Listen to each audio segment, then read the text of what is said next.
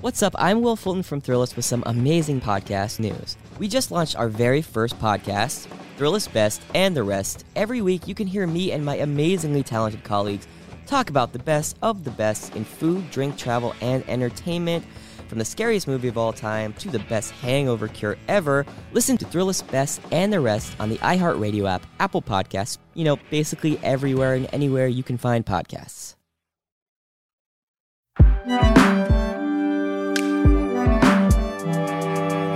Hi, Brian. Hi, Katie. And hello, lovely listeners. This week, we are very excited because we're taking you all with us to Martha Stewart headquarters. Literally, we, well, well not, not literally, literally figuratively. But figuratively.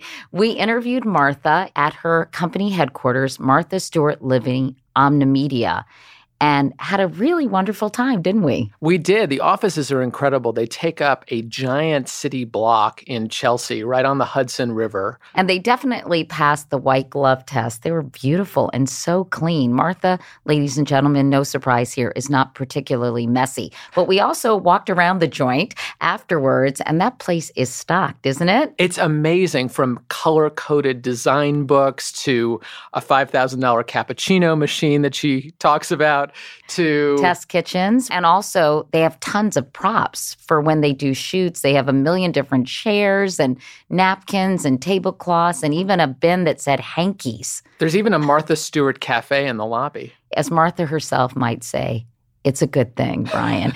Anyway, for nearly thirty-five years, she has dominated all things domestic. She has lent her good taste and her name to everything from T V shows to cookbooks to carpet tiles, meal kits, magazines, and much, much more. She's like a cottage industry. And I think she has actually made elegance accessible and said to the average homemaker, Uh, male, female, whatever, somebody who wants to nest and, and make their home their castle, that it's doable and actually affordable. And Martha, after all, is the woman who New York Magazine once called an emblematic figure of our times. And in our conversation today, we wanted to get a better sense of the woman behind the empire, things like how on earth does she stay so productive, what motivates her. I mean, she's incredible. I think she's got a new cookbook out, The Slow Cooker Cookbook, which is her eighty-ninth book. And we should mention, she's seventy-six years old. She looks amazing, but her energy, I mean, she is indefatigable. And no signs at all of slowing down. Just as ambitious as ever. That's right. And her latest foray into the entertainment uh, world is a show with Snoop Dogg called Potluck Dinner, which is a bit of a double entendre. If yeah, you know Martha what I told mean. us she came up with that name herself. Funny, funny, funny stuff, as Johnny Carson might say. Anyway, here's our conversation, and please ignore the chewing because we did enjoy some delicious apple crisp. I said that like Julia Child, didn't I? You Not did. like Martha. Delicious. Delicious apple crisp. Here's our conversation with the one and only Martha Stewart.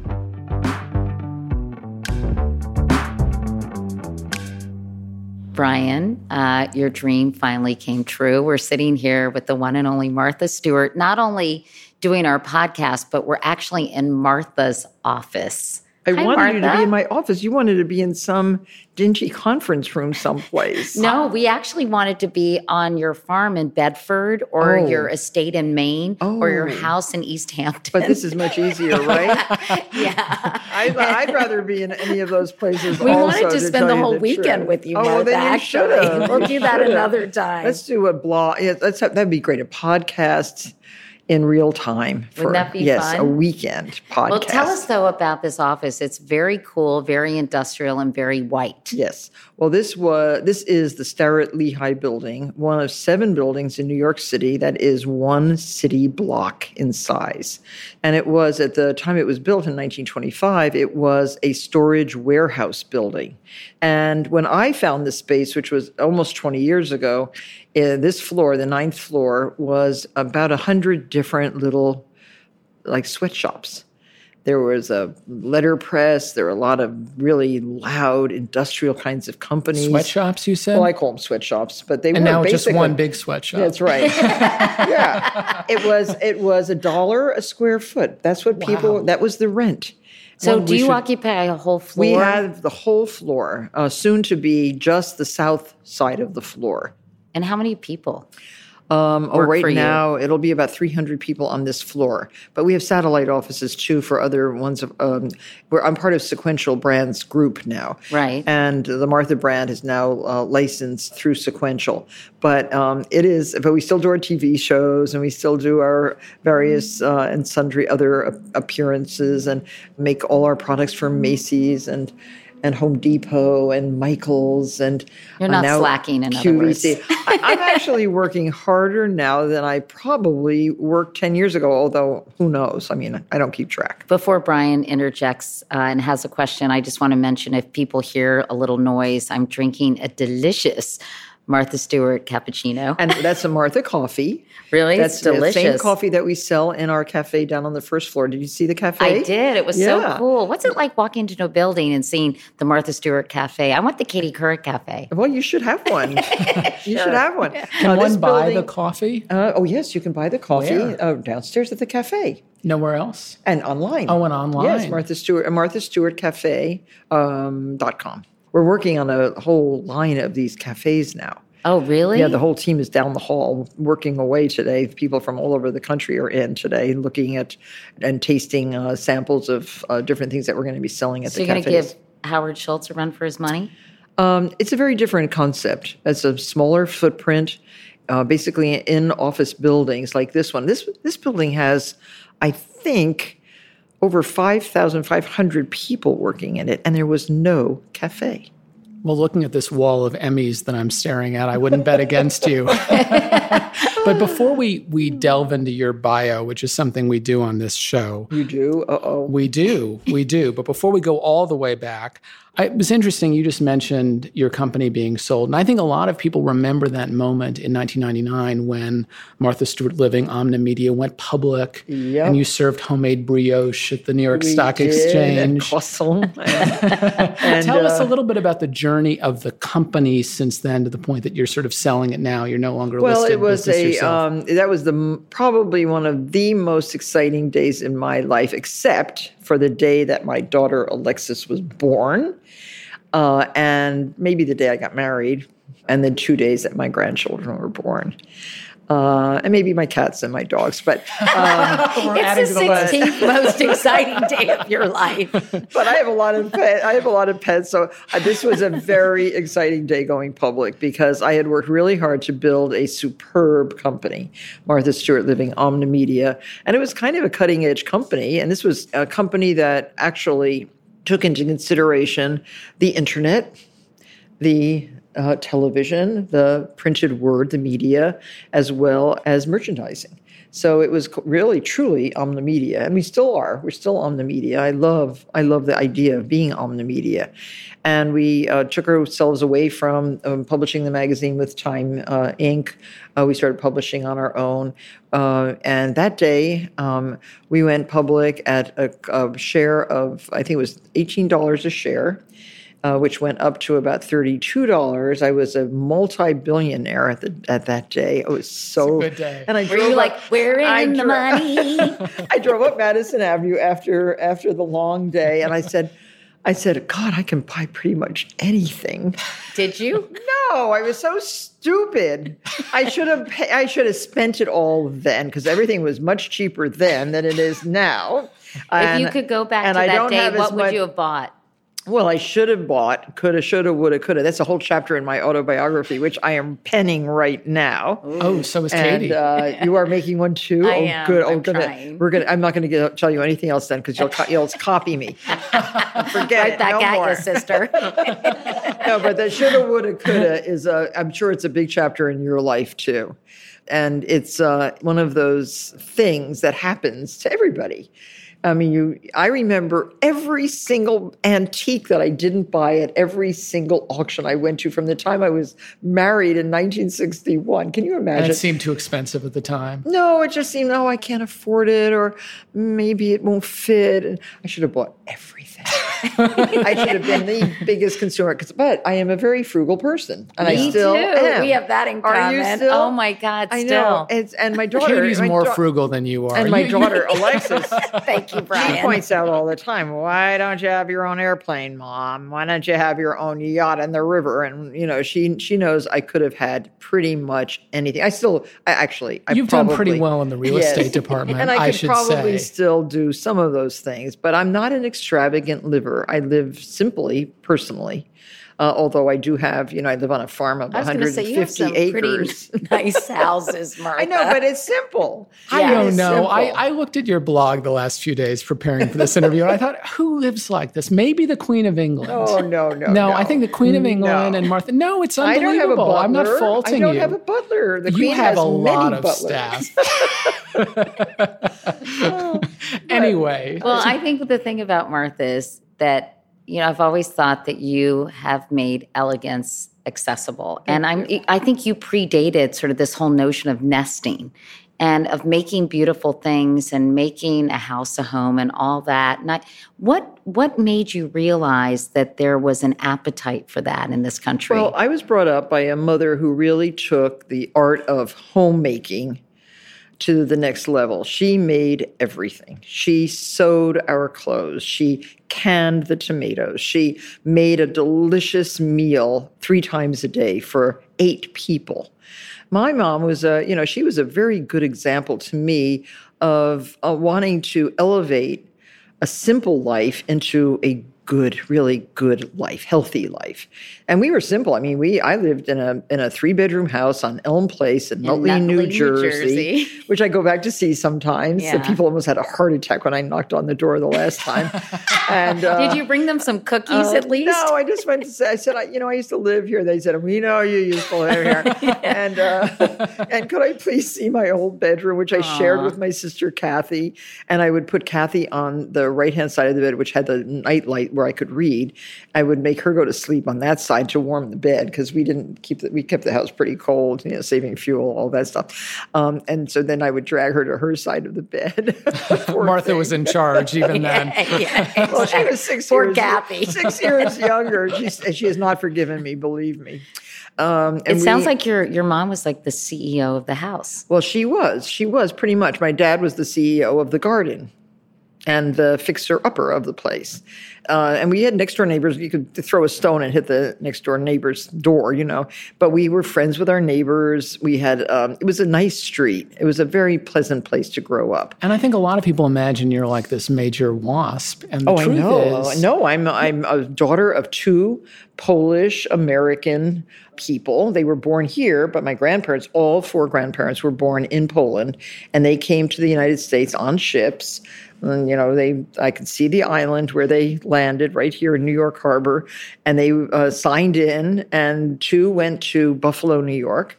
My grandfather was a trained, uh, and my grandfather Roskowski, my mother's father, was a trained iron uh, monger, uh, decorative ironwork. And, uh, and my other, my father's family all moved to Jersey City. I think about you because I know how close you were to your mom. Oh, yes. Like, yes. Unbelievable. Big Martha. Unbelievably close. Yeah. And And uh, did she ever come on the Today Show with me? You know, I, I don't know. I, I feel like I she might have, but I, I feel like I've met her definitely. And yeah. I know you always spoke of her, and oh, it yeah. was uh, really sweet. Well, she sweet. was a really great mother. Uh, and one of those mothers who had six kids, and every child was equal. No matter what, no matter what the, we, bad things we did, we were all equal. Sounds like that, my parents. And that was until the day she died. We were all equal. We were all around her bed when she died. And she died at ninety-four, and almost ninety-four years old. So she's she had a great life, never sick. She just finally, you know, decided it was time. How many years ago was that? Uh, that was about, I, I don't I don't remember things like years, um, which is a good thing. Yeah. Do you remember things like years? Well, I remember. Do you remember my mom dates? died. I do. Oh, you My do? mom died three years ago on oh, Labor Day. She remembers Day. everything. It's My, and, and, and so... I remember and, everything, but not dates. I just... I, I think about my mom so much, and I miss her so much, so I wondered if you felt the yeah, same well, way. Oh, I miss my mother a lot, and I, I wonder, I wonder, you know, what would mother think about this or that? Um, Do you I, and think I, about when calling I, her? Like and I when do? I'm making a delicious meal, she would come over on Sundays, um, pretty much every Sunday from from Weston, Connecticut, where she lived with my sister Laura. She would drive herself, and then when she got and past ninety, I used to send somebody to pick her up. Um, and she would come to my house and eat the healthiest, delicious lunch. She had a great appetite. Uh, she'd take a walk with me. Then we, she'd have a massage. I always got my masseur over for mom. Uh-huh. And uh, and we'd go to a movie. And she'd have a fabulous day. And uh, but she was um, – I, what I really loved about her was that egalitarian uh, attitude towards all of her children. And, so even uh, though her daughter was rich and famous – the other five kids were just we're as rich important and, famous and also. just as su- successful oh, in yeah. her eyes. Yeah. So it occurred to me as we were preparing for this that, you know, you were a model early in your career. You yes. were a stockbroker for several years. And you didn't really become, quote, Martha Stewart until you were in your forties. Oh, yeah, I was a late bloomer. Well, just like Mar- Julia Child. Actually, that's who it reminded me of. Yeah, I was a late bloomer, and my gynecologist... Uh, even called Wait a we second. went there. He even, no, Hold he, the phone, Martha. No, no, no. He even called me a late bloomer. He said, "Oh, in what context?" And, no, just said that I was a oh. late bloomer in terms of my in terms of my uh, business life. Ah. And isn't that funny? That's uh, that your doctor would call you a late bloomer. I thought it was great. It's like like a like a, my gardener calling me a late bloomer. so, um, so when your like, first book came out, well, I, well I, Martha didn't really answer the earlier question though, which is. How did you know that this was a really potentially huge market for what you okay, were selling? Well, after being a stockbroker and and working with people's money, I then retired uh, to Westport, and I did was started looking around for what you were to doing do. a catering business. Well, then right? I started a catering business with a friend called Norma Collier. And she was a famous model at the time, and she wanted to have a business too. So we started this catering business, uh, dealing with people's appetites, other than their and I, not their pocketbooks really, but the same thing. And they were very similar. I mean, people could be real nasty or real nice, uh, money or appetite. And then Norma had to retire early because she, it was way too hard the work. And I liked the physical labor. I liked the building a restaurant every night. And then breaking it down and cleaning the cars. I mean, believe me, I'm a glutton for punishment. You're a worker bee. I am. I am a worker bee. I was just brought up like that. But um, I realized that the art of homemaking really and truly had not been celebrated in an appropriate way. And I thought of my mother all the time. Here's this fabulous woman who was also a very hard worker, but she hadn't been celebrated as a homemaker. And uh, to be able to raise the kids, on, they were making, when my when my mother wasn't teaching, my father was working, they were living on a salary of about eleven thousand dollars a year. And this is a long time ago, but still, that's very little money to manage. That's why the garden was Six so big. Kids. Yeah, that's why the garden was so big. That's why the clothing was made by hand. Uh, the sewing machine was always busy. Mom didn't get very many hours of sleep. You know, the whole thing. And we were not poor. We did not consider ourselves poor in any way. So when did you realize that this thing you were doing, the homemaking and cooking and sewing and gardening, could become a business empire? Well, I started writing books in nineteen eighty-two, and I'm I'm sure you have my entertaining book, Katie. I do. Because I probably gave and it I to you. And I actually still remember the pretty picture of you on the cover. Your hair was long, yeah. and I think it was maybe in a half updo uh, or something. And I and, had a white and, dress and rem- on. Yes, and I remember your basket weave. Um, frosting. Cake. Yeah, yeah, yeah. Wasn't yeah. that in there? Oh, yeah, definitely. Well, I think I, I read that before I, I got started married. To, I started to write books because I started I started to realize that my friends were just like me. We all needed some encouragement to entertain better. We needed better recipes that could be done that aren't, weren't too complicated. And there were no, at that time, nineteen eighty-two, very few illustrated cookbooks. And I, you know, I considered myself... That sounds a, crazy. Yeah, I know. I, but I considered myself kind of a really good cook at the time. And so I wrote this book, Entertaining. And um, my publisher, I remember saying, if you sell ten thousand copies, you should be happy. I said, I know twenty-five thousand people who will buy this book, because I had been catering for a while. And I had all Sotheby's clients. I had uh, the museums in New York hired my me for my services. I did parties at the Metropolitan Museum of Art. How many I, copies did it sell? Oh, it's, uh, it's way, way over a million copies. So um, I, I don't know the latest. I, yeah. haven't, I, I should I should know the exact number, but... Um, you don't wake up in the morning and say, let's look and see I'm how sure many it's, copies. Uh, I'm, sure, I'm sure it's way over a million. Because, by copies. The way, that was for the first of, what, over one hundred cookbooks? Well, we're up to we're up to ninety now. Wow. And uh, we just published here. This is their. I know that's you've got our, a new one called Slow Cooker. That's which our have, eighty-ninth, and then the Newlywed Cookbook's coming out very shortly, and that will be our ninetieth. And then Martha's Flowers comes out in February. Oh, I'm which excited is, about yeah, that. Yeah. So, does that teach you how to arrange flowers? How to grow and arrange. It's growing, enjoying, and arranging. I love flowers. flowers. What's I, your favorite flower? I like fragrant flowers. I like lilacs. Oh, I love lilacs. I like tulips. I like roses. Don't you I like, like peonies. I love peonies. You know, I, I love peonies, but I feel like they've become everybody's favorite flowers, so that makes oh, me not like them no, as much. No, but don't, don't feel like that. Now you know what I'm into, Martha? Well, obviously hydrangeas. I don't know. My hydrangeas were on steroids. I know, they needed a bikini was, wax no, but, this year. This was the best the year for hydrangeas, right? Oh, my God. Like apples, like apple it trees. It was crazy. Oh, but so I'm really incredible. into dahlias right now. Oh, dahlias are fabulous. They're so pretty. And, they're so uh, gigantic. I like dahlias yeah. and zinnias. I think yeah, they're t- together. Yeah, they're pretty. pretty. Yeah, they're pretty. Yeah. Oh, Brian. Anyway, yeah, I know, I know. Yes, uh, every now and then I can surprise you.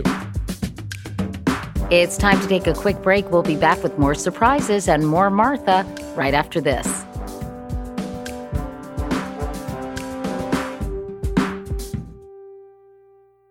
This season, Crate and Barrel wants you to play matchmaker, matchmaker, make me a match with your gifts, that is. Good design becomes great design when it's in the hands of the right person. No more random gifts. These are matches just waiting to be made. The host you know with the most? There's a platter designed for them. Someone else on your list into entertaining? We've got glasses for that. There's even a set of spoons perfectly crafted for your next dinner date. Match them up with the right person, and you've done something truly gifted. These gifts were designed with you and yours in mind, so find the ones that were made for each other. Crate and Barrel. When it comes to meat, quality makes a huge difference in texture and taste. And even though it might be better for you and the environment, a lot of the higher quality meat you find at the grocery store is just too expensive for most people's budget. Thankfully, there's ButcherBox. ButcherBox believes everyone deserves access to high-quality, humanely sourced meat at an affordable price. That's why each month, ButcherBox ships a curated selection of the finest cuts right to your home. Choose from one hundred percent grass-fed and finished beef, free-range organic chicken, heritage pork, wild-caught Alaskan salmon, and sugar and nitrate-free bacon. No antibiotics, no added hormones, just meat the way meat should be. And right now, you can get two pounds of ground beef and two packs of bacon absolutely free, plus twenty dollars off your first box when you visit butcherbox.com slash iHeart or use the promo code iHeart at checkout. That's butcherbox.com slash iHeart or use the promo code iHeart at checkout. And now back to our conversation with the one and only Martha Stewart. You're so incredibly productive, all these books and T V shows and magazines, and I read you only need four to five hours of sleep per night.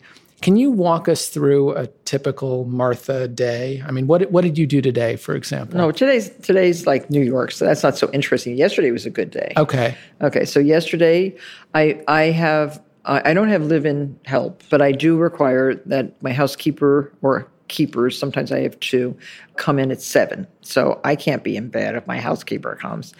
I just don't do that. So I get, I'm up before they're up, and I take um, the covers off the bird cages, and uh, I have um, red factor canaries in my house. They're beautiful, and they're singing. And then I have three cats and five dogs. Is this in Bedford? Yeah, Bedford, yeah. and uh, where I live most of the time. I, commu- uh-huh. I commute to New York, and so um, they're they're all kind of semi taken care of by the time the housekeeper comes. On a Sunday, I only have one housekeeper. And I have a, a driver who, who also comes. I read somewhere you have four drivers. Well, yeah, but not all at the same time. No, no, I know. But, but I my days are so my days are, yeah. are so long, and you can uh-huh. only they can only they work forty hours a week, yeah. and they can't be tired. So yeah. uh, that's why. All right. But um, but it's, Brian's just jealous. But I'm totally it's, jealous. All right. So we've we've taken so, care of the birds. So, yeah. What else? So then um, and so then I I make breakfast for everybody. So I make eggs. the cappuccinos for everybody. Because the eggs come from your chickens, right? Yes. Yes, you have many oh, chickens. Oh, no, we had salmon for breakfast. Oh. Because some a friend had sent me two beautiful big salmons, uh, line-caught salmons from Alaska last week, and I had to eat them, so I poached salmon. I'm, I'm doing I, I'm doing a little blog on that, on how to poach a salmon. And it's, oh, it's some pretty pictures. And so I photographed the the blog, and Did I... Did you make like um, a remoulade with the salmon? No, or? no, I'm ju- we just eat it with lemon juice. Oh, it's so it's tasty. Healthy, yeah, yeah. It's, yeah. No, like... yogurt, cucumber, sauce, no, nothing, or nothing dill. for breakfast. That's this is breakfast. Oh, sorry. And then for lunch, uh, lunch so my then, bad. So then after that, I and my green juice. We have green juice every morning. Everybody drinks green juice because it's like power. So what do you put in your green juice? So drink? It's spinach, celery, uh, parsley, mint, maybe a piece of fruit of some sort, like a pear. Green pear is good. Um, a piece of melon or a piece of papaya or a mango, whatever. Uh, it's very good juice. Everybody Sounds wants the juice. Sounds delicious, actually. Okay, so we're and through so breakfast. We drink that. Yeah. Then I went on a horseback ride, and that was at ten o'clock. I was ready for the horseback ride after doing, you know, getting make sure everybody's doing stuff. And you have lots of horses. And I have six horses. And so yesterday I rode Rins, uh, and my uh, and my horse groom, Sarah, she rode Ramon. And we went off property, and uh, two and a half hours later came home. I was dying. Two, two and a half hours is a long horseback ride. Yeah. And we were doing a lot of trotting, and uh, we went down Maple Avenue and through the woods. And Bedford has a has a uh, series of uh, bridle trails, about three hundred miles. Wow! So you can get lost. You can have a good time. You can Doesn't go through. Ralph Lauren live up there too? Yeah, he lives next door to me. Oh, were you like, hey, Ralph? Hey, yep. Martha. Hi, Ralph. um, As you're driving, riding by, I'm, your I'm horse. the Howdy. I'm the farmette to Ralph's estate. I'm the farmette.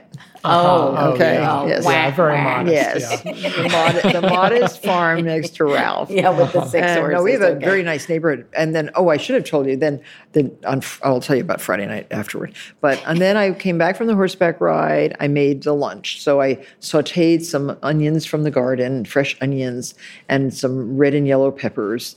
And I made a frittata. A delicious frittata studded with little dots of cream cheese, which I like in a frittata. I don't know why, but I just like it. And I we had little cheese puffs that were left over from Friday night's supper, and that was and a salad of dark red and green lettuce. Um, was from Friday the night supper the one that was on the blog? Yes, with did the you chefs. See it? I did, but oh, you should tell our listeners I will. about it. And then I, mean, I didn't finish my day though. Then, oh, sorry, sorry. Then Wait, I, can I just uh, interrupt and ask a question? How many people did you prepare lunch for, and did you have house guests? Uh, or? No, no, it was just just the people who are hanging, you know, yeah. work, working around the place. So uh, Carlos, can I have and a job? Emma, and, and um, Frank, and who else was there yesterday? Uh, Dawa. Then we made fifty gallons of apple cider. Oh, would you bring some of that apple cider over here? fifty yeah. gallons of this. Wow. wow. And you know how hard it is to crush the apples? It's delicious. I went apple picking. I'll just want, take one take, sip. Take a sip. It's so good. Oh, that's really good. What kind of cider. apples uh, mm. did you use? Who knows? On my property, we must have fifty varieties of apples. This is that really is so good. delicious. Good? That's so wonderful. Delicious. It's the best apple cider I've ever had. No, we I, we, we compare it to other it's ciders. It's amazing. I think it's really what good. What makes it so good? Just the variety of apples, I think. Um, so we did that, and while they were doing that, I shucked and scraped the corn off about maybe sixty ears of corn, and I saute- and I sauteed all the kernels in a little bit of butter with some some um, water, and then I froze. I think I froze ten quarts of corn kernels. Wow. And then I made a great uh, pot of, uh, from, again, there's so many tomatoes. I made a great pot of tomato soup, just tomatoes and onions. Just threw them all in this giant pot and cooked and cooked and cooked until, and then, then I put it through the food mill. Oh, no, through food the mill. food mill. Yeah, so you get all the seeds and skins yeah, out. Yeah. I think we made eight quarts of tomato soup. This and is your then, relaxing Sunday. This is Sunday. But, this isn't, this isn't Netflix went, and chill. Oh, then I went, oh, my friend called Memory. My friend Memory called and said, you have to go see this garden. It's on the open days in Greenwich. Open days is the Garden Conservancy, mm-hmm. uh, which is a very fantastic organization I belong to. That and people who belong open their gardens to other gardeners. So I went to see Mister Landman's garden in Greenwich, which is incredible. fifteen acre garden made me sick because because uh, if I feel you jealous, you mean you were happy for him? No, when, no. When I when I get jealous, uh, the only time I'm ever jealous is it's not envy. It's just jealous. I uh, it's anyway. His garden is so beautiful. Then I went to see my friend Memory, who was lying in bed because she has a cut on her leg. Who knows? And then I, I left there. I got in a bad mood because she was in bed. And then I went home and I went, we searched for my missing peacocks. We're always missing two peacocks. They were out eating with the, um, this is a busy day. It is a busy day. It sounds fun though. Yeah, it is fun. The peacocks are hanging out with the wild turkeys now. There's a gang of five wild male turkeys and my two male peacocks that I allow out of their enclosure. Uh, they have kind of be- befriended the wild turkeys. And I have pictures. Is there any nookie going on between no, the no, peacocks? The males, the peacocks no, they're all oh, males. Sorry. No, oh, sorry. Oh, sorry. It could be gay boys. Peacocks. A band of boys. And uh, see, we could talk forever. I mean, you yeah. don't know. These are so silly. I hope this is not boring to you. No, it's not boring. It's actually no, fun. But clearly, cover. you love you love. I went to get the productive. massage. I went you to get the Chinese reflexology in Mount Kisco. I'm glad Kisco. you did something where you weren't I did being productive. That. Then I went home and I did a little bit more cooking, but I had a column due this morning, so I had to work on my column on the restoration of furniture. So I had to write that. And then I went and watched the Emmys. Thank God the Emmys were on because I had such a good time watching the Emmys. And that relaxed me. And that's that was my day. See, that's a Sunday. So speaking of Donald Trump. Right. Well, because that was the topic Alec Baldwin, of the Emmys. He absolutely should have won. And, and by the way, didn't Alec look good last night? Oh, he looked so good. I thought he looked so I handsome. I saw him at tennis a couple so weeks did Hilaria. ago. And he looked great. Yeah, like, we were yeah. all at tennis yeah, at that's the same right, night. That's right. Yeah. You were there. And uh, that was a fun night. And, really fun. Uh, opening night of uh, the, the U S Open.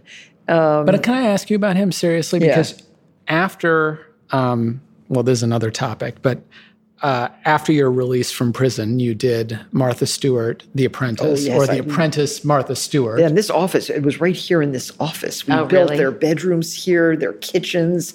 The whole thing was the most monstrous production you have ever seen. And Donald Trump was the executive producer of it. Well, yes, one with Mark Burnett. And Mark Burnett promised me when I agreed to do it that I would fire Donald at the end of my show. That Donald... You were going to replace him? Yes.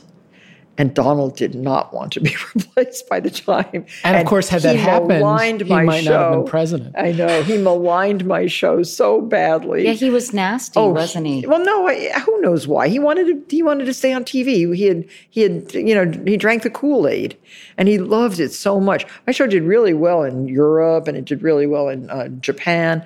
But um, but the ratings in America were not as good as Donald's ratings. But I wasn't as outrageous as Donald either. I think people like outrage, and um, as you know, after this whole year, um, and so so. But he but we we remained uh, on a sem- semi cordial. And, and what did you learn about him from working with him?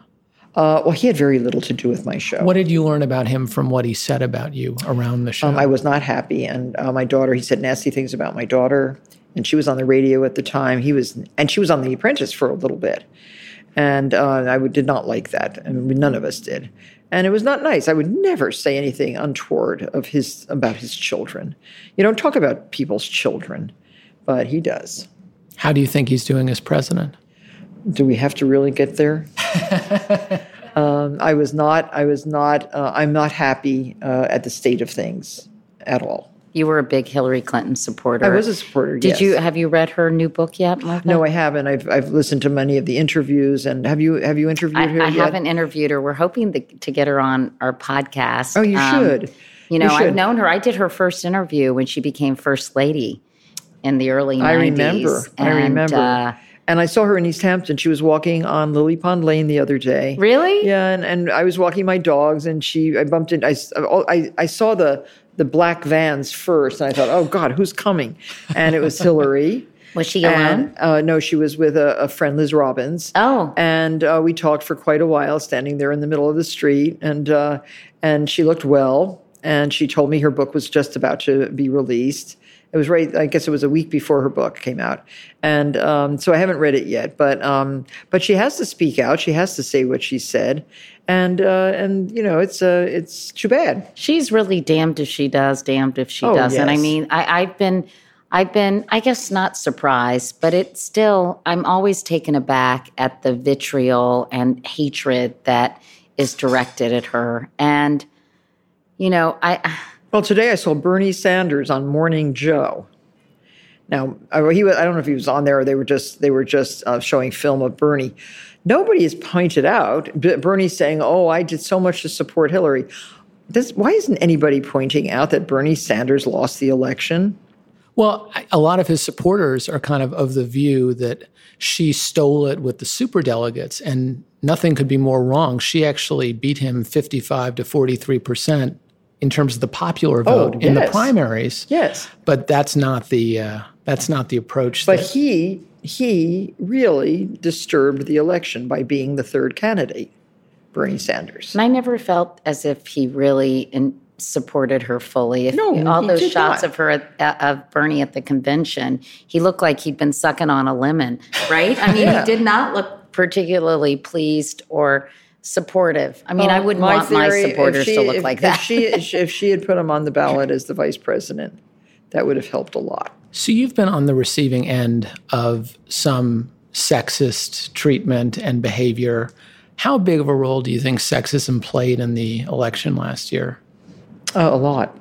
A lot, obviously. I think people still are not comfortable, not all not all people, but many people are still uncomfortable with the notion of a woman in power. Very much so. I'm and, sure you've dealt with that. Oh, of course.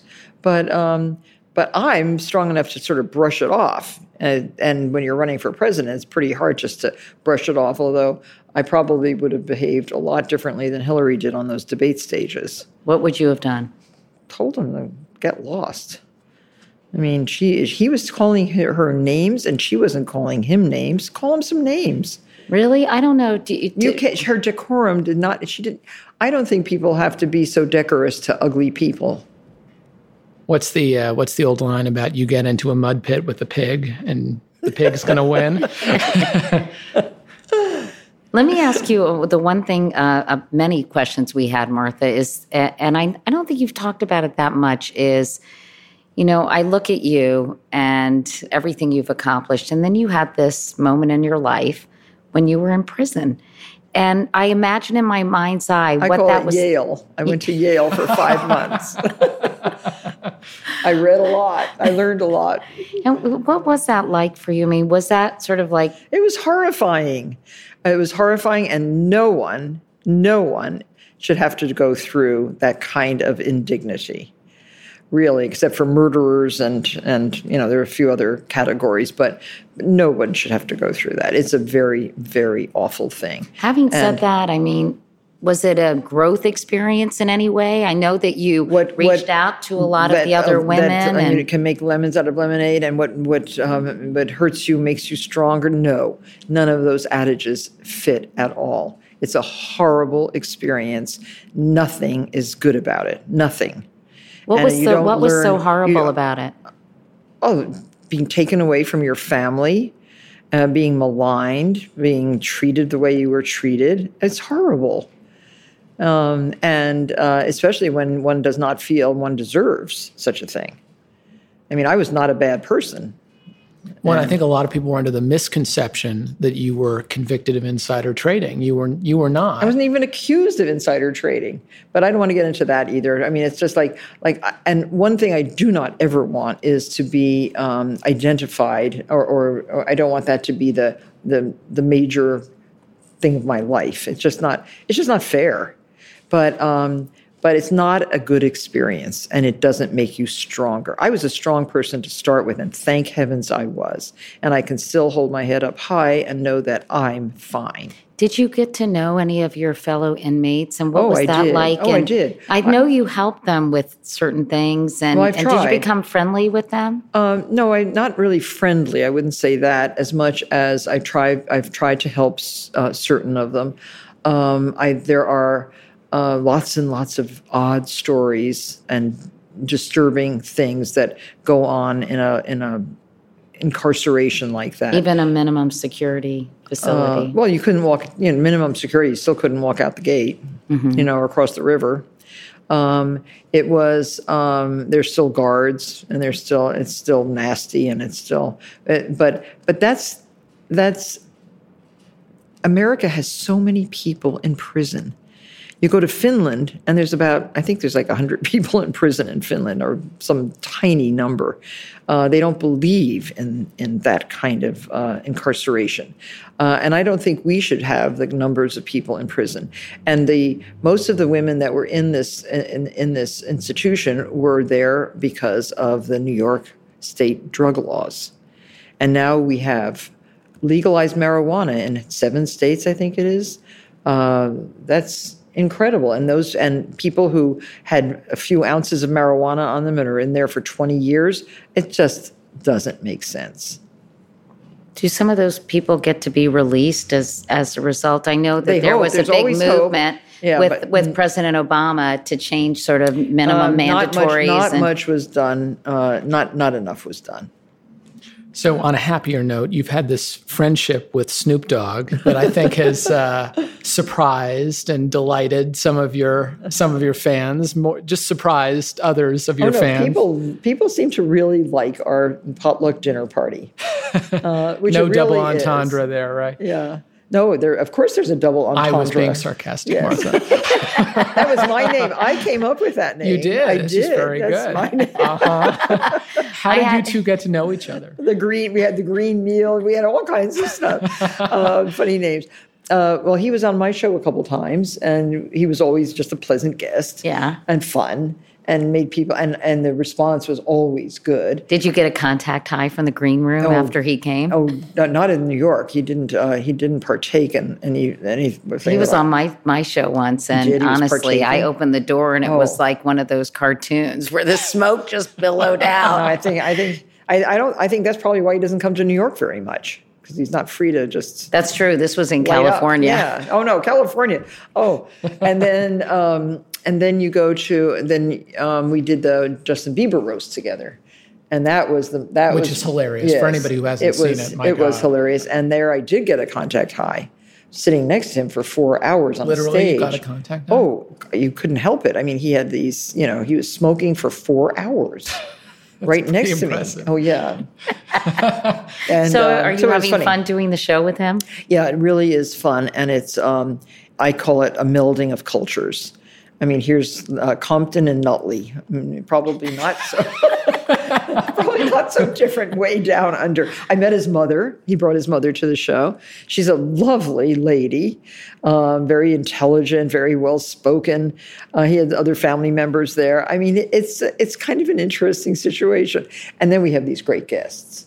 And we cook, and he's a fun cook. He And he is his Uncle Rio, who is this jovial um Um, very fancily dressed um, gentleman who wears very jazzy clothes, you know, spats and gold suits and whatever, and hats. And uh, anyway, Uncle Rio um, kind of creates all the recipes for Snoop. And my my straight-laced team of, of Thomas Joseph and uh, and the rest of the kitchen here, they they're they're all like in their vineyard vine. But right, it's fun. I mean, it's fun. I think what's so great about you, you you're always reinventing yourself. You're always change is good. That's one of my mottos. Change is good. And when you're through changing, you're through in my book. So uh, and you've done that. You've yeah. changed. You've changed so nicely and evolved. And um, I've tried, you huh? know. But you do, you do. You're you're uh, you're prettier now than you were when I first met you. By Aww. The way, thank you, Martha. And uh, yes, I think it's because I had such a fat face when I was younger, and aging makes you kind of hollow out a little bit. But I had enough excess that I don't look gaunt. No, you do I just not look, look now. Gaunt. Look normal, right? You look great. And so I think all of that is uh, is good, and um, and it's been uh, it's been interesting to also challenge myself. I I mean, it's hard to go on stage with Jamie Foxx and um, Puff Daddy or P Diddy or whatever his name is now, and uh, Usher and all those guys and and uh, Little Yachty, and it's extraordinary the talent that comes on our show. Really amazing talent. Yeah, that's fun. And meanwhile. Um As a business person, I'm curious, as a hugely successful woman in business, what do you think are the most important lessons you've learned along the way? Because, I don't know, I'm at the point in my career that I want to mentor more young women. And so what would you tell them? Well, it's um, it's all about having ideas, having energy to grow those ideas into something. Um, and having uh, the the wherewithal, w- whether it be personal or borrowed or education, to build something of lasting value. And I think just my library of books is of lasting value. Uh, many of the other things that I've done also, I think, uh, will have uh, a lasting value. Uh, building a brand is uh, is interesting, but it's unless it's a really good brand and has a wide audience, uh, what the heck? I'm not a Bill Gates. I didn't I didn't invent software. I wish I had, but in the meantime, I utilize what's available, and and learning how to use what's new and different has made a big difference in my business. What do and you I mean? think do you well, mean learning evolving? How, you know, when I started my business, the internet was a baby. Uh, and but I had a computer. I learned how to use that computer. I learned how to to to uh, write and and uh, and use uh, the internet to do research, to do all of the things. Now, social media is another challenge for all of us. How do we how do we maneuver and and uh, and uh, and negotiate social media to make a difference without wasting a tremendous amount of time doing so? So uh, a lot You're of always people, open to yeah, I'm to, open to new ideas and to. And to uh, I was I, I I'm one of the early adopters of the computer, believe it or not. I mean, isn't that crazy? But I am. And uh, nineteen eighty-two, I got my first computer. When did you get your computer? Were you born yet? nineteen eighty-two. I was born. I was born. I was just born. When did I get my first computer? I think it was in the late eighties at some point. I got before, mine. I think you. in the early nineties. Well, when I oh no, yeah, I think in the early. Or even late eighties well, when I was a reporter. Was, yeah. Broadcasting wasn't using computers. No, when we I were started using the electric typewriters. In nineteen ninety-one, we we were the first magazine to design on an apple. And uh, that's I, I wanted to. I wanted to make sure that we were doing it in the new and different way. It was no cutting and pasting on big tables.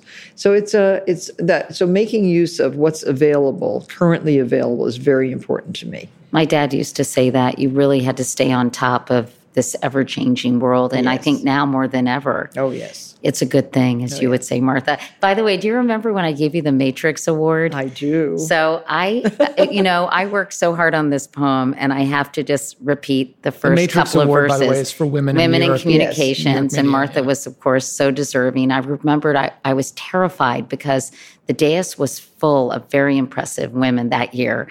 Of course, you, and then Whoopi Goldberg, and I think Amy Tan, and Ann Richards, and all these people. But I was, Whoopi went before me, and I was like, oh, I'm I'm screwed. Because she's so funny and relaxed, and I was a nervous wreck. But I had worked really hard on a poem for Martha, and it went like this. Martha, dear Martha, what should I do? These people have asked me to introduce you. I haven't eaten, I haven't slept. Talk about making a girl feel inapt. Anything I can do, you can do better. Dipping a candle, knitting a sweater. A room needs repainting. You'll make it sing with robin's egg blue because it's a good thing. And only a woman who's in your position makes a gingerbread house that's air-conditioned. Tartartan, marzipan, cocoa van two, bruschetta, pancetta is not all you can do. Your holiday meals are a feast for the eyes. why can't you use stovetop and Missus Smith's pies? Anyway, it went on and on and like that. She did not without read reading. No. Yeah. Anyway, Katie, why do you know this by heart? Well, you know what? I think because what else I, do you know by heart, Katie? I worked so hard on this, oh, and it was so, so much fabulous. fun to do, and I was so honored to be asked to present it to you. Um, so that's one of my my favorite poems because I oh. my dad said I write. My dad used to say, I write doggerel, not poetry. Oh. Um, By the way, before good. we go, we have a listener voicemail question. We have a listener who called in with a question for Martha. Oh. Okay. Hi, I'm calling from Saint Pete, Florida, where I'm reading Martha Stewart Living by the Light of a Lantern because I'm still without power. But I've always been curious about whether or not Martha Stewart has ever done something she shouldn't have done, like stood up on a chair instead of a ladder, or didn't wear the safety glasses she was supposed to. She's taught us all how to do things right, but I'm just wondering about where she's made some goofs that taught her a lesson. Be well. Bye-bye. Oh, my gosh. That's a good one. What's your oh, biggest screw-up? Oh, my biggest screw-up was uh, riding under the branch of a tree on my giant horse and getting knocked off because I thought I could bend backwards under it. That was a stupid thing because then I broke my arm. Ow. Yeah. But, but were there any other things where... Well, less... no, I mean, she says standing on a ch- uh, chair instead of a ladder. Um, I would never do that because I have taught everyone, I mean, you know, as a, as an employer of people, you have to teach good lessons. So I'm very strict about having a ladder available in most places so that if you have to reach a high shelf, you step on a ladder. Um, in, in the garden, they they must wear their earmuffs when they're using loud machinery. Uh, they have to have safety lessons for chainsaws because I know how. I know how to use chainsaws. I mean, I really do practice good, healthy living. Well, or either that or you're a control freak. No, no, no. I practice safety good first. Pra- safety good first. Practices. Well, well, no, I'm. I'm not. I mean, I'm not a ner- nut nudge about it, but I'm serious about it. But you're so. Um, you're so good at everything. It, it's, it's. And I quite gave annoying. a big gift to the emergency room, both in Westport and in and in Mount Kisco, just in case. Just in case they're they're always taken care of. But what is the big? Have you ever screwed something up terribly? Please tell me you have. Like, of what is course. the biggest? Thing you messed up. I screwed up my marriage by being a caterer. Really? Probably. Or, or do you, you know, I think about or you, Martha. Or not thinking that I was attractive enough or something like that. I, I see you at some social events where our, our paths have crossed on a number of occasions, and you never remarried. I have not. Um, I screwed you, that up. Are you sorry about I that? I could have married the next guy or the next guy, but I didn't. I'm I'm not I'm not unhappy about that. I don't. I, and now when I see some of my friends with their husbands, it's, I'm so happy that. are they are they unhappy, and that makes you happy that you're not unhappy, or do you just feel like, ugh, who needs it? No, none of the above. When Mister Wright comes along, I'll marry him. Are you still open to to of dating? Course. How do you, I'm a how young, vibrant like, woman. You are, and you're beautiful. How does somebody? do you go to match? Do you go on Match dot com or? I did like that. J-Date. Remember, I did that. Oh, you, oh you that's were in, right. You went on yeah, Match dot com imagine, on the for Today the Today Show. Show. Can you imagine? The algorithm just doesn't fit me. It doesn't. No. Maybe you could go to on farmers dot com. Maybe that might be a match made in heaven, Martha. They could help you with your garden. My farm. I don't. Yeah. I don't want. I want. I want them. I don't want them to help me with my farm. I She's want. She's not going to be hoeing on farmers dot com. Sorry, couldn't resist. Oh, Brian. She All right, we have I'm to funny. talk about your new cookbook yes. before we go yes. because it's your eighty-ninth. Is that yep. right, Martha? Martha Stewart, and, uh, we slow laugh. cooker. We laugh because in the intro you said you'd never really used a slow cooker before, but you knew that they were really popular. Yes. And so, they are. Now, isn't this what people used to call a crock pot? Yeah, this is the evolution of a crock pot. And, um, and it is so good. The food is so delicious. And this book, we we set out with no holds barred and no preconceptions, because it's not just dump a bunch of meat and vegetables in a pot and add some water and turn it on and go and like cream of mushroom soup. No, no. It isn't any of that. So you can make savory, you can make sweet, you can make cinnamon buns, you can make apple crisp. In we fact, made you, you made apple crisp. We made crisp. you an apple crisp from Gianna, my, from st- my stir apples. Stir some of that. Our producer Gianna is standing uh, next to the bring over to the, three the plates. For some reason, there's only two with... of everything. I don't think Brian. I don't think no, they no. Knew I'm you not coming. It. No, it's okay. I'm not. You can share it, it with fine. me. No, I'll share with Katie. It. Yeah. It's fine. Anyway, so you had? Did you have fun making this this uh, cookbook as usual? So much fun. I, I mean, I'm excited because I have to walk a few miles a day back and forth from the kitchens here. This, this is a block long, a long block, eleventh to twelfth Avenue. But to to eat all this food here, give that to Katie. Oh my God, it looks incredible. It's like wow. an apple crisp. And this is an apple with cranberry. Because I just picked so it's many apples. Apple, I'm looking for something to do with and my apples. It smells apple. incredible. Here, Brian. Well, you take a bite then. Take, take a taste. A okay. Okay. That is so good. And it's the apples. See, fresh apples. The apples are delicious. Here, I'm going to give here. that to Martha. No, no, no, no here, you have that. I, no, no, oh, no. Here. Brian and I can share, I, I Martha. I need some on this one. More than enough, Martha. Yeah. Oh, oh my Brian God. And I can you guys share. Have some, too. There's a whole crock pot. Mm-hmm. Oh, that's now, delicious. Now, did you put this, cranberries in it yes, also? Yes, yeah, dried cranberries. And now... Um, that's amazing. Isn't that good? Wow. So yeah, this, not dried. I, I take it back. It's fresh cranberries. Sorry. So, so Kate, it is the best interview we've ever done. I know. I know. We, this and no one we else went brings to, us well, dessert. Well, we went to Ina's. Um, oh, yeah, she Ina cooked for us, too. Made us uh, these really delicious scrambled eggs that with were truffles. Cooked so slowly with truffle butter mm. and a brioche toast. You that was pretty go good, back too. A, a long way. Oh, yeah, when I bought my house in, in um, East Hampton, Ina was, had, still had the Barefoot Contessa shop of, on, um, in town, and uh, we became friends, and I started her T V show. Did you know that? I didn't know that. Did she tell you that? She said that you were a, an she important... She forgot man. that I started her television no, program. No, she gave you great Actually, credit. Actually, I think she did mention that, Martha. Yep. She said that you wrote the introduction to her first cookbook, and you I were did. enormously helpful to her. Yep. So we have a lightning round. You okay. want to do that? Yeah. But I was going to ask Martha about what Ina said, how oh, she couldn't understand if somebody who didn't cook, why they would watch her show. But Brian and I were saying we love to watch cooking shows because even if we're not cooking whatever's being made, you learn, and they're so relaxing. Yeah. There's something that they're kind of hypnotic in and a way. And then you go, go eat. Yeah. You get hungry. Yeah. These apples are delicious. They are delicious. This yes. whole thing is super yummy. Mm-hmm. All right, while I eat, Brian, why don't you start the lightning round okay. with Martha? You're making a simple dinner at home just for you. What are you cooking? Well, because I have so many eggs, um, I will oftentimes make something out of the eggs. But I will also uh, just bake a fresh potato that's just freshly dug. I love baked potatoes. And um, what do you put on it? Um, just just butter and sour cream or creme fraiche. So good. Um, and lots of chopped herbs. Um, I will um, cook a whole head of cauliflower or broccoli, because I love that too. I'm healthy. Yeah. Yeah. And what do you put on the cauliflower or broccoli? Oh, just uh, cook it in salted water, heavily salted water, and uh, maybe a dab of butter. Are there any recipes you hate making? Or uh-huh. anything you hate cooking? No, I won't do it. Why, why bother? Any food you hate? Brains. Mm, sweetbreads, right? I won't eat brains. I, I don't. Is that sweet? Wait, sweetbreads are no, intestines, no, aren't no, they? No, they're thymus glands or something. I don't know. They're nasty. That's all I have to say. That and shad roe, which my dad used to love. Oh, I love shad roe. That's I love so caviar. Nasty. It's caviar. I know, but the eggs are so big, and it's in this no, membrane, not. They're and it makes eggs. Me want to vomit. There's millions of little eggs inside the sacks. You're eating the sack of eggs. Mm, yum. Shad roe. Okay. What, what's your biggest strength and your biggest weakness?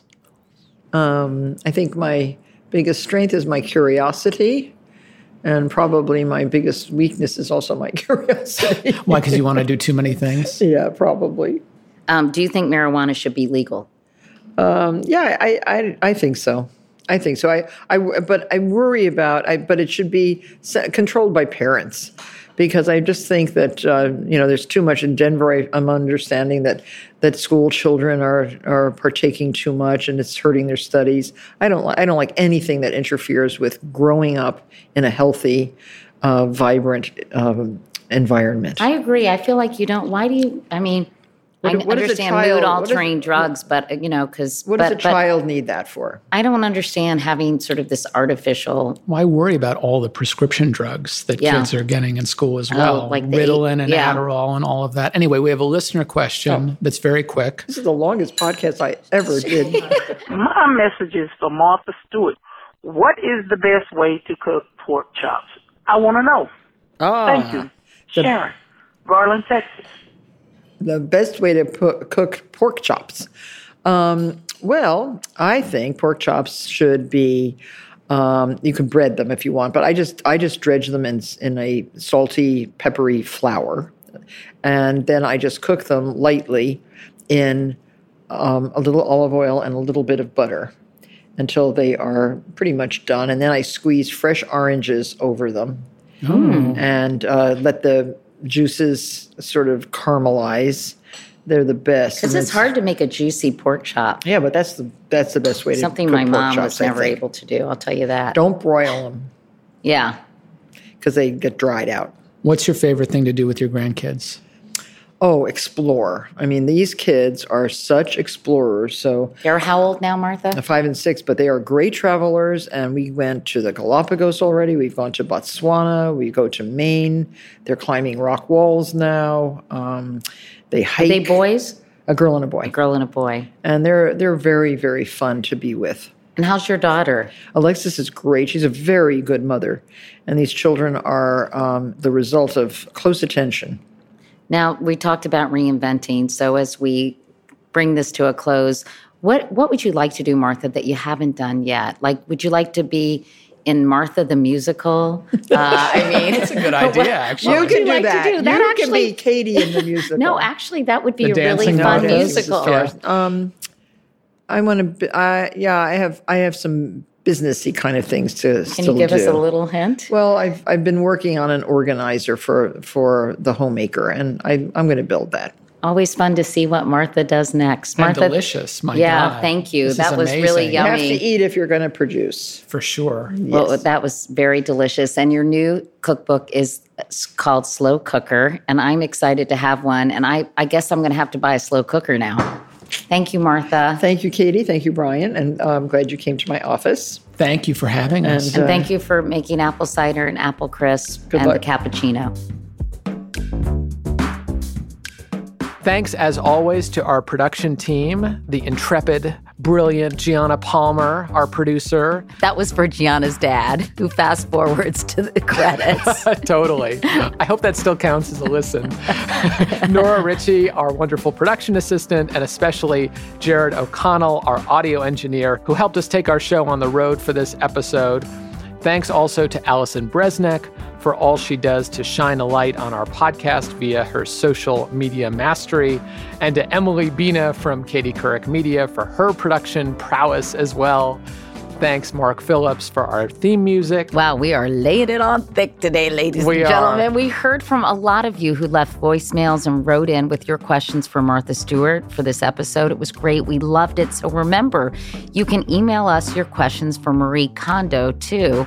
You may have heard of her best-selling book, The Life-Changing Magic of Tidying Up. And if you're a slob like me, you're going to have a lot of questions. Or if you just want to say hi, or that you're enjoying our podcast. Now we sound you, a little pathetic. you, want, you, you, you want to know, you know, like what Brian's hobbies are when he's not reading eight thousand newspapers and newsletters.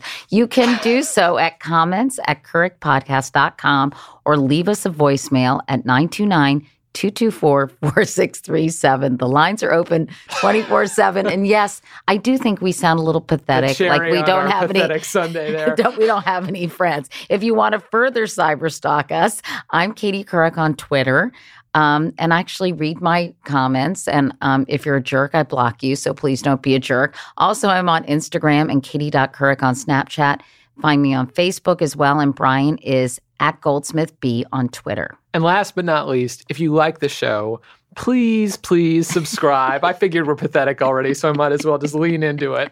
Subscribe. Rate and review the show over at Apple Podcasts. It oh my really God. helps us out. Please, someone stop us. Talk to you next time, and we promise to be less beggy and whiny and pathetic. Thank Have you. Have a good day.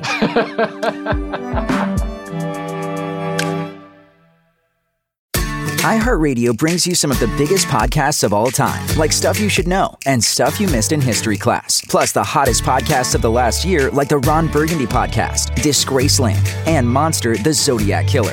Not only does iHeartRadio produce some of the most popular podcasts in the world, but now the free iHeartRadio app is the fastest growing app for listening to your favorite podcasts. Over two hundred eighty thousand podcasts, all easy to find and free to listen to on the app or anytime at i heart radio dot com.